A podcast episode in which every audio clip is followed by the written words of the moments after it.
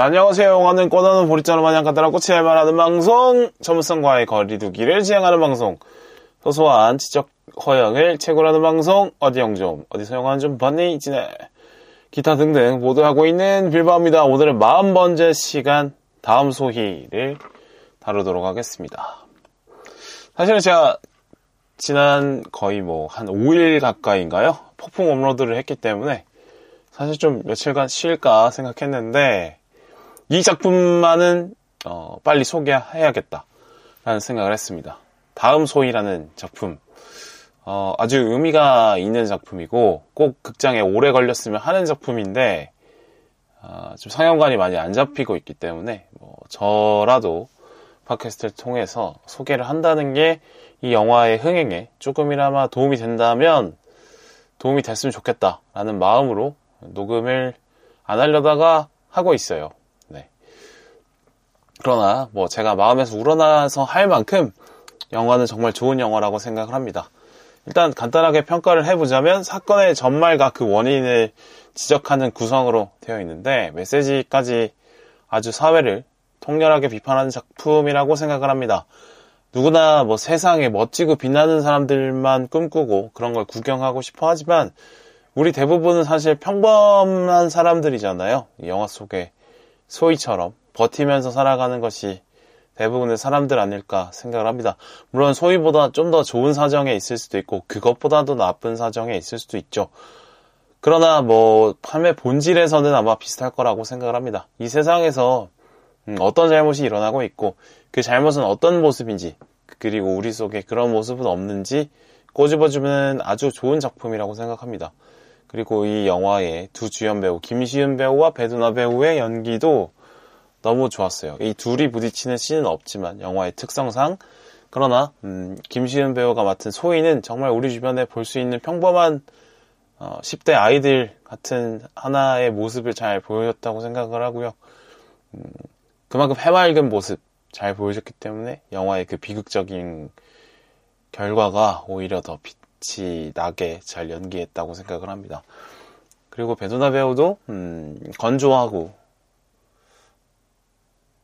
어, 분노할 줄 아는 하지만 그런 형사 역할 잘 해줬습니다. 그래서 부끄러움을 일깨워주는데 오히려 더 좋은 연기를 했다고 생각해요. 메시지를 만들어내는 방식이 아주 멋있었고 영화적으로도 아주 재밌다고 생각을 합니다. 그두 인물의 심리 묘사 아니면 연출을 통한 간접적인 분위기 전달, 뭐 메시지 전달 같은 것도 아주 잘 썼다고 생각을 하고요. 그런 이야기를 따라가는 재미로도 아주 좋습니다.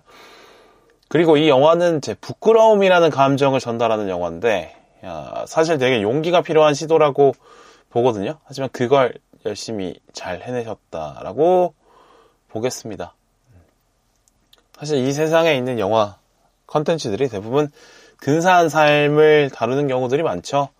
어, 실제 그런 삶을 사는 사람들의 비율보다 훨씬 어, 높게 많이 반영이 되어 있습니다. 대부분은 그렇게 하루하루 버티는 삶을 산다고 생각하는 사람들이 저는 많다고 보는데, 근데 그들을 다루는 영화의 비중은 어, 실제 그들이 차지하는 사람들의 숫자에 비하면 너무 적죠. 이렇게 음, 평범한 사람들 버텨가면서 사는 사람들이 사실 세상의 대다수라는 걸 이런 영화를 통해서 알 수 있어서 좋고 음, 이런 영화들이 더 많이 나왔으면 좋겠다는 생각을 합니다. 네.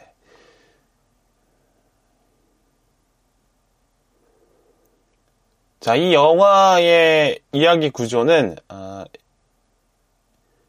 1부와 2부로 나눌 수 있을 것 같아요. 음, 소희가 죽음을 선택을 하고 까지 그까지가 일부라고 볼 수 있겠고 아, 그리고 2부는 이제 이 사건을 담당한 형사 오유진이 이 사건의 전말을 밝혀가는 그 과정이겠죠. 음, 그리고 그 결과를 밝혀줬기 때문에 소희가 그때서야 이제 장례를 할 수 있게 되는 그 과정을 볼 수 있습니다. 이런 1부와 2부로 이렇게 분리가 되어 있는데 1부에서는 소희가 음, 콜센터에 취업을 하게 됐고 콜센터에서 얼마나 많은 상처를 받으면서 무뎌져 가는지를 좀 보여줬고요. 그리고 팀장의 죽음 이후에 아, 버티기 위해서 아예 원래 인간적인 면모를 다 버리고 돈만 바라보게 스스로를 좁히면서 흑화하는 모습도 보여줍니다. 그리고 인센티브를 위해서 열심히 달렸던 소희가 아, 수습생이라는 불공정한 이유 때문에 인센티브를 받지 못한다라는 걸 알게 되고 그거에 분노해서 팀장과 싸우게 되고 몸싸움까지 이뤄지고 그거에 따른 징계로 3일 휴가 무급으로 받게 되는데 그 마지막 날 자살을 선택하는 모습도 보여줍니다. 자, 2부는 이 비극적인 소희의 죽음에 대해서 알게 된 형사 오유진이 소희의 사건을 말, 알게 되면서 어, 소희의 부모님, 회사 동료, 회사 간부, 선생님, 교관 선생님, 장학사, 경찰 선배님과 이렇게 부딪혀가면서 이 사건과 이 사건의 결정적 중요한 사, 역할을 했던 팀장의 죽음 두 사건 모두 막을 기회가 충분히 있었지만 제대로 막지 못했기 때문에 소희가 자살에 이르렀음을 알게 되는 그 과정을 보여주는 게 2부라고 볼 수 있겠죠. 음... 이 2부를 통해서 분명히 문제가 있음을 모두가 알았지만 본인의 안위를 위해서 눈을 감은 사람들에 의해서 이 사회 문제들이 두 사람에게 몰려갔고 두 사람은 결국엔 죽음을 선택하게 된다는 걸 보여주게 됩니다. 이 이야기의 구조에 이 구조가 갖는 미덕이 있어요. 1부, 2부가 분리가 되면서 단순히 소희에 대한 동정심에서 끝날 수 있는 영화이지만 음, 소희가 세상에서 사라진 이후에 2부에부터 원인 지적을 면밀하게 해내면서 현실을 아주 적나라하게 보여주면서 공감하고 분노할 포인트를 잘 만들어냈습니다. 그러면서 우리는 분노의 대상이 되는 그 부끄러운 어른들과 어, 관객들은 다른가? 관객들로 하여금 나는 저 욕을 먹어도 싼 저 나쁜 어른들과 다른가? 하는 부끄러움을 잘 자아내고 있습니다. 그러니까 2부의 유진을 통해서 우리는 유진의 눈을 통해서 소위 사건을 직접 관찰하는 경험을 하게 되는 거죠. 그러니까 유진이 우리 대신에 소위 사건을 대신 봐주는 것처럼 이야기가 짜여져 있습니다. 그리고 더 좋았던 점은 그거예요. 일부에 잠깐 춤을 좋아하는 소희와 그리고 춤을 배우고 있던 유진이 춤 연습실에서 스쳐가는데 그러니까 관객 일상 관객들에게 당신들 일상 속에서 마주치는 사람들 중에 소희처럼 수많은 고통을 받고 있고 그대 그것을 풀어낼 방법이 없고 도움받을 방법이 없어서 그냥 그렇게 혼자 껴안고 죽어가는 사람들이 있을 수 있어 라고 말해주는 것 같은 주변에 그런 사람 본 적 없어? 라고 묻고 있는 것 같은 그런 역 그런 역할을 하게 되죠.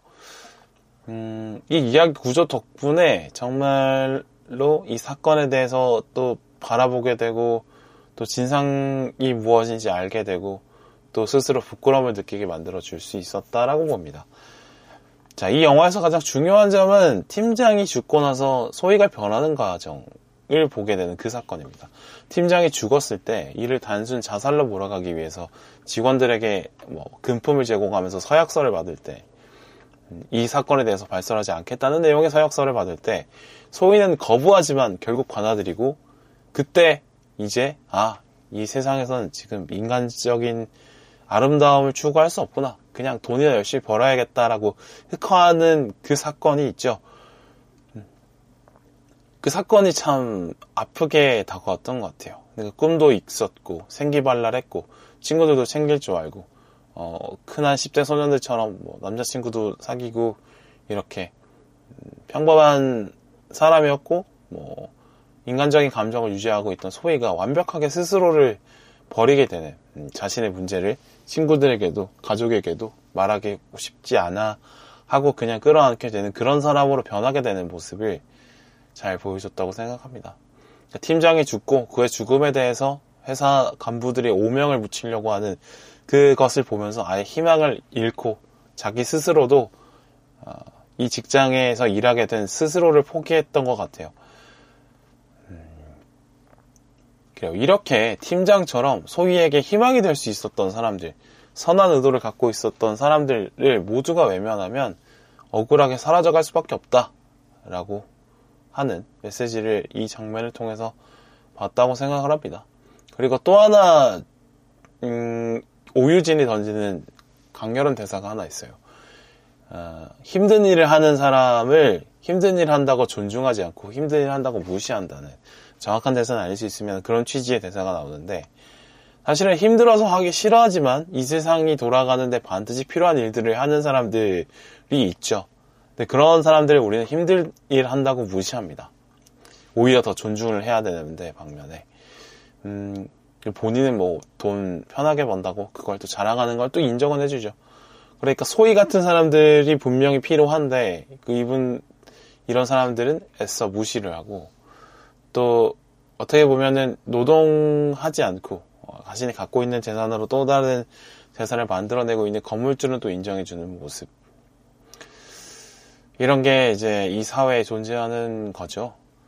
사실은 이제 건물주 정도 되시는 분들이라면 이미 많은 노력을 통해서 그 재산을 쌓았고 어, 걱정하지 않아도 알아서 잘 사실 뿐인데 관심을 두지 않아도 괜찮은데 그쪽을 오히려 더 관심 있게 보고 있는 거죠. 이 사회에 분명히 외곽에서 살아가는 사람들이 있습니다. 분명 뭐 물리적인 외곽을 말하는 게 아니라 이 사회에서 어, 수많은 자원들이 있는데 그 자원들의 혜택을 못 보고 살아가는 사람들을 있죠. 외곽에서 살아가는 사람들이 있습니다. 근데 그런 외곽들이 무너지면 수많은 고통들이 결국에는 우리 차례로 우리 삶으로 스며들어올 수 있다는 걸 또 알게 되는데 그걸 알려주는 대사였다고 보고요. 어, 뭐 자본주의 사회다 보니까 돈과 권력은 함께 움직이고 또 돈은 또 상층부로 자연스럽게 향해 가는데 음, 이런 외곽에 서 있어 서 계신 분들에 대한 관심이 없다면 어, 이 사회에서 외곽부터 천천히 무너질 수도 있겠다라는 어떤 깨달음을 이 영화를 통해서 또 알게 된 것 같아요. 자, 이 영화를 쭉 보니까 메시지가 확실히 확실하고 분명하게 보여주는 그런 영화였는데 어, 본인들 실적 때문에 본인들 직장의 안정을 위해서 비인간적인 대우를 받고 있는 소위를 눈 감은 비겁한 어른들이 수, 많이 나옵니다.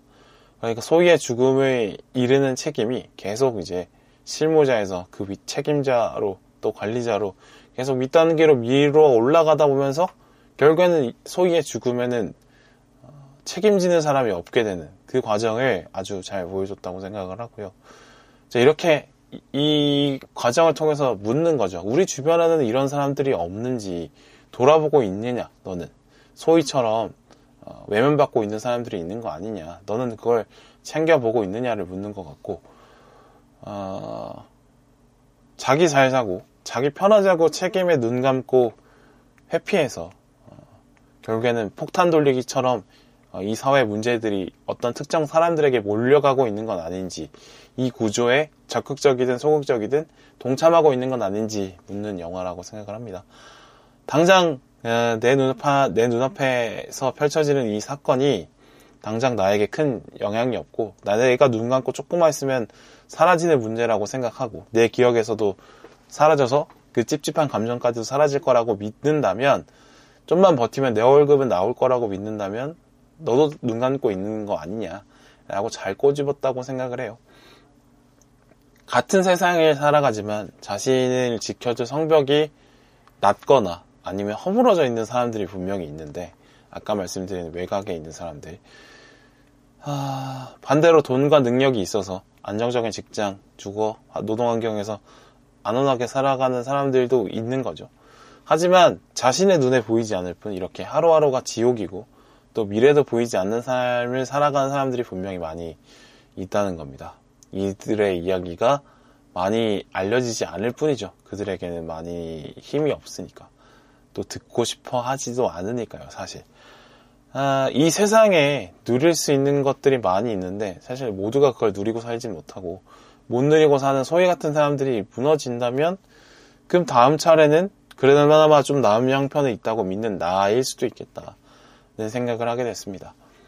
어, 뭐 항상 모든 사람이 같은 형편에서 비슷한 물질적인 풍요 혹은 완전 레벨은 할 수 없죠. 그거는 뭐 불가능하고 닿지 못할 영역인데 어떠한 이유든 간에 남들보다 높은 삶의 고난을 감당해야 하면서 살아가는 사람들은 분명히 있다 라고 봐요. 저 이 영화를 보면서 약간 이상하게 그 파도 앞에 무너져가는 모래성이 생각이 나더라고요. 그 이미지가. 음, 파도가 점점 거세져서 내가 쌓은 모래성의 성벽이 무너지면 그 다음은 성벽 안에 내가 만들어 놓은 성이 무너지겠죠. 음, 이 사회도 마찬가지라고 생각합니다. 이 사회 외곽에 있는 사람들이 그들의 삶이 무너져가면 그 다음에 무너짐을 당할 차례는 나일 수도 있겠다 생각을 했어요. 자, 이걸 보면서 참 저는 부끄럽더라고요. 나는 그래도 항상 소위보다는 좋은 환경에서 좋은 대우를 받고 있었다라는 걸 깨닫습니다. 소위를 보니까 중학교 친구들이 생각났어요. 중학교 친구들 중에 이른바 뭐 특성화고 실업계로 갔던 친구들이 꽤 있는데 아, 중학생 때보다부터 성적을 잣대로 아이들을 이제 급을 나누기 시작하고 스스로 그거 자존감이 떨어지기도 하고 또 좋은 대우를 받지 못하죠. 선생님들은 어, 성적이 좋은 친구들을 또 많이 바라보는 경우들이 있으니까. 그때 실업계로 갔던 그 친구들이 성적 때문에도 존중받지 못했을 거고 어, 고등학교에 가서도 소희처럼 그렇게 존중받지 못하는 교육을 받았을 것 같았고 뭐 3학년이 되어서 성인이 되어서 직장에 나갔을 때 힘든 환경에서 일하고 있었겠구나를 좀 생각하게 됐어요. 음, 그러니까 그 친구들이 한창 전 시업 전선에 나가 있을 때 저는 뭐 대학생이랍시고 뭐 장비비 미래를 그냥 낙관적으로 생각을 하면서 음, 뭐 불안해하거나 뭐 힘든 부분이 분명히 있었긴 했지만 뭐 그렇다고 못 살 정도로 괴롭거나 그러진 않았거든요. 근데 그 친구들이 소희처럼 이렇게 어, 청춘을 그렇게 보냈을 수도 있겠다.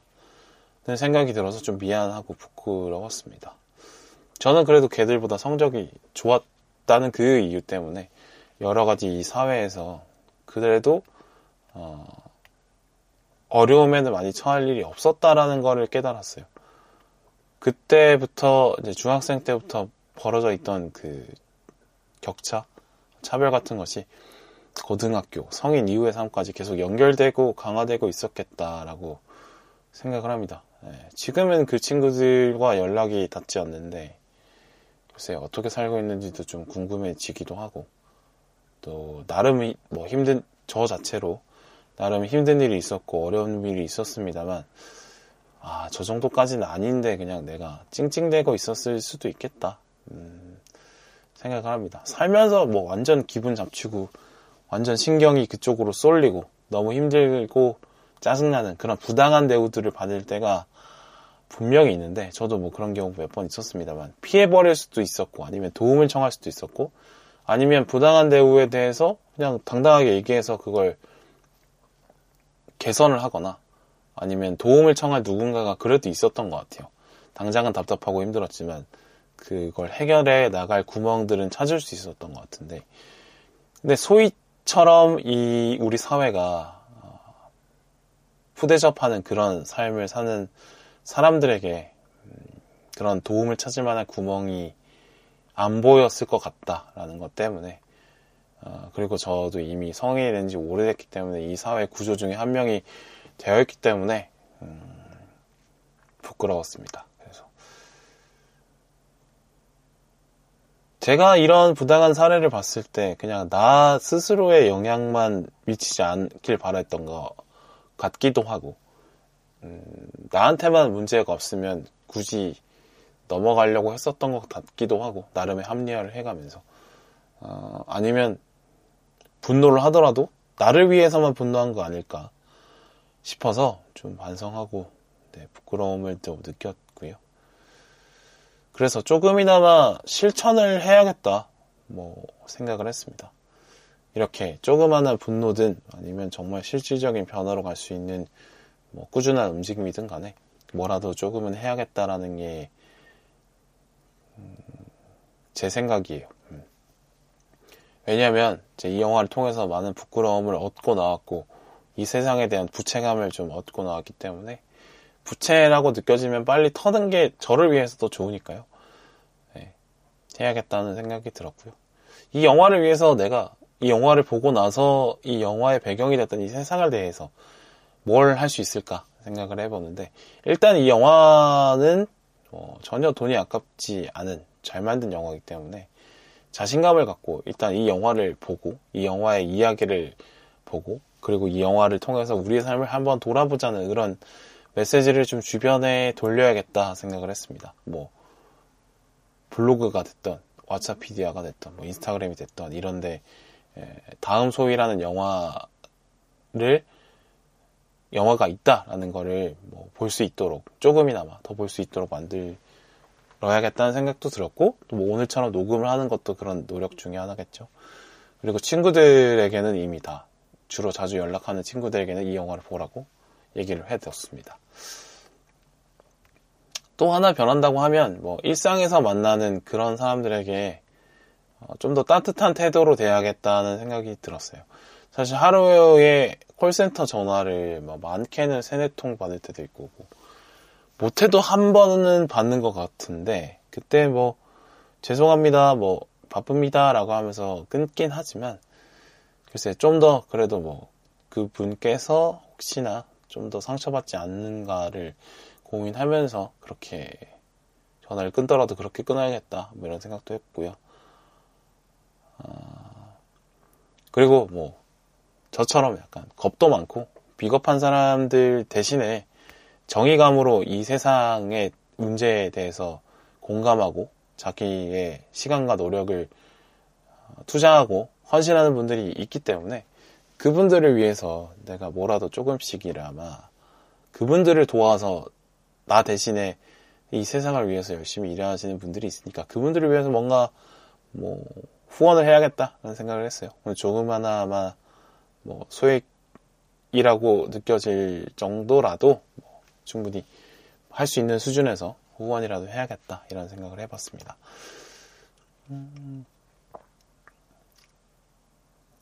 뭐 아니면 다음 소위가처럼 비슷한 좋은 작품들이 있다면 또 많이 볼 수 있도록 어, 홍보하는 것도 제가 할 수 있는 역할인 것 같아요. 자, 이런 게 정말 이 좋은 영화의 역할이구나라는 걸 한번 또 깨닫게 되는데요. 영화의 기본은 사실 일상에 머물고 있는 관객들을 일상에서 조금 꺼내서 환기를 시켜주는 게 역할이라고 봐요. 그런 점에서 여행과 영화가 비슷한 점이 있죠. 여행은 좀 길게 가는 거고, 영화는 좀 짧게 가는 거겠죠. 나 내가 경험하지 못하는 세상으로 나의 감각을 확장해주는 것을 영화의 역할이라고 한다면 뭐 비슷한 거는 이제 몸에서 스스로를 감각하는 그 감각이 있잖아요. 몸으로 치면 이제 기쁨을 느끼는 감각도 중요하지만 고통을 느끼는 감각이 역시 중요하죠. 오히려 생존에는 고통을 느끼는 감각이 훨씬 중요합니다. 그래야지 어, 병들고 힘, 위험함을 피해갈 수 있으니까. 뭐 저는 항상 생각하지만 세상 사람들이 모두 개성이 뚜렷하고 다들 다르고 하지만 그래도 비슷한 점이 많다라고 생각을 해요. 느끼고 생각하는 건 어떻게 보면 대부분 대동소이 비슷하다고 봅니다. 물론 차이점을 사람들이 많이 인식할 수 있기 때문에 차이가 더 커 보일 뿐이지 공통점이 더 많다고 생각하는데 그런 의미에서 나와 같은 세상을 사는 누군가가 겪는 교통이 나의 것이 되지 않을 이유는 하나도 없다고 생각이 들어요. 그러니까 이 영화를 통해서 음, 이, 이 세상에 존재하는 고통을 느끼게 되는 경험을 하는 거죠. 음, 좋다라고 생각을 합니다. 어쨌든 간에 감각의 확장을 영화를 통해서 한 거니까요. 예. 영화 역할이 정말 단순히 즐겁고 재미만 주는 것에 멈추지 않아야 된다 하는 생각을 다시 한번 하게 됐습니다. 영화를 보고 나서 사실 즐겁진 않으실 거예요. 되려 무거워지겠죠. 저도 지금 무거운 상황이고. 그러나 이 영화를 통해서, 뭐, 이 영화 때문에, 이 영화의 영향력 때문에 세상이 조금이나마 움직인다면, 음, 길게 봤을 때 소위 같은 죽음을 다시 나오지 않도록 도움을 줄 수 있을 거라고 생각을 합니다. 음, 그것이 결국엔 알고 보면 나중에 기쁨으로 돌아온 날도 있을 수 있겠죠. 어... 뭐 그게까지는 잘 모르겠다 싶더라도 이 영화를 보고 나면 그래 나도 힘들고 매일매일 버티면서 살아간다고 느끼지만 아, 소희만큼은 아니구나. 그래, 다행이다. 그래, 나는 차라리 그래도 좀 낫구나. 그런 안도감이라도 느낄 수 있지 않을까 싶고요. 뭐, 그렇게 느낀다고 해서 전혀 부끄러운 일도 아니라고 봅니다. 음, 이 세상 대부분 사실 팍팍하게 삶이 굴러가고 있고, 이 일이 쉽지도 않고, 앞으로의 미래도 잘 모르겠고, 뭐, 뒤듯이 살아가는 것이 대부분의 사람일 텐데, 본인도 그런 사람이라고 느끼신다면 이 영화가 그런 사람들을 위한 응원까지는 아니어도 그런 사람들의 삶을 한번 봐줬으면 하는 그런 관심을 요구하는 그런 좋은 영화는 맞다고 봐서 전혀 보시고 나서 전혀 후회하지 않을 거라고 생각을 합니다.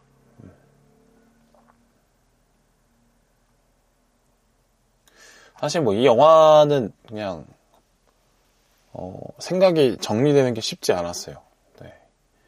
워낙 뭐 큰 감정을 느끼기도 하고 많은 문제를 생각하기도 해서 그래서 한편으로 쉽게 정리가 잘 안 되는데 일단 이 영화가 좋다는 건 확실히 알겠습니다. 네, 이고 이 세상에 반드시 필요한 영화였다고 생각을 해요.